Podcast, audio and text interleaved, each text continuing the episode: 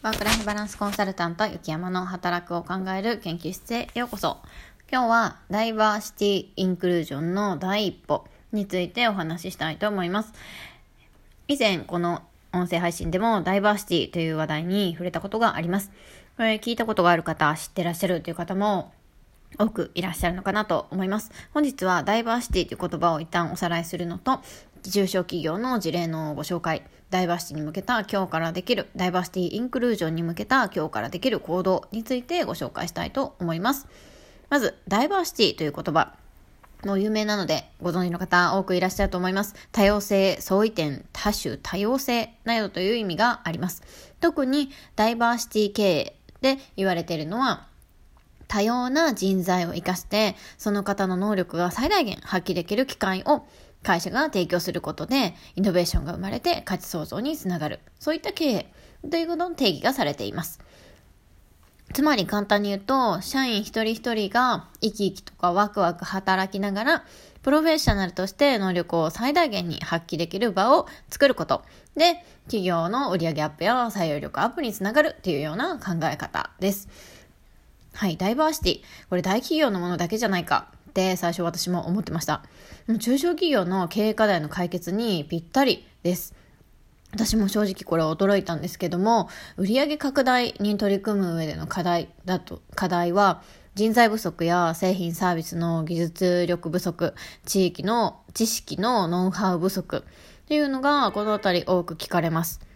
のダイバーシティに取り組んでいる企業というのは、こちらのこれらの人材不足とかサービスの技術不足、ノウハウ不足、このあたりの解決不足、解決課題解決のためにダイバーシティに取り組んでいらっしゃいます。これどんな事例があるのかご紹介をしていきたいんですけども、経済産業省のページにたくさん事例が載っています。新ダイバーシティ経営企業ひゃくせんというページがあります。これダイバーシティ経営企業ひゃくせんっていうので検索されてみてください。ここですね、大企業だけではなくて中小企業の事例も多く掲載をされています。これはぜひ近い業種や地域の事例というのを参考にされてみてください。これでダイバーシティは縁遠い話だったり、大企業だけの話ではないことが事例の数でお分かりいただけるのかなと思います。そして最後に今日からできるダイバーシティインクルージョンの行動第一歩についてお伝えします。ダイバーシティインクルージョンとは多様性を認めて受容することです。ダイバーシティ、性別や年齢、容姿、障害の有無などの外見的な違いはもちろんですが、その人の価値観とか生き方、考え方、生活といった様々な内面の違いや個人の事情を受容することが重要です。そしてここから今日からできるダイバーシティインクルージョンの第一歩をご紹介します。それは、隣の人の自分と違う意見を受け入れることです。はい。部署の後輩が、例えば何かあなたにアイデア、提案を、を発言したとき、普段あなたはどんな意見を返答していますか？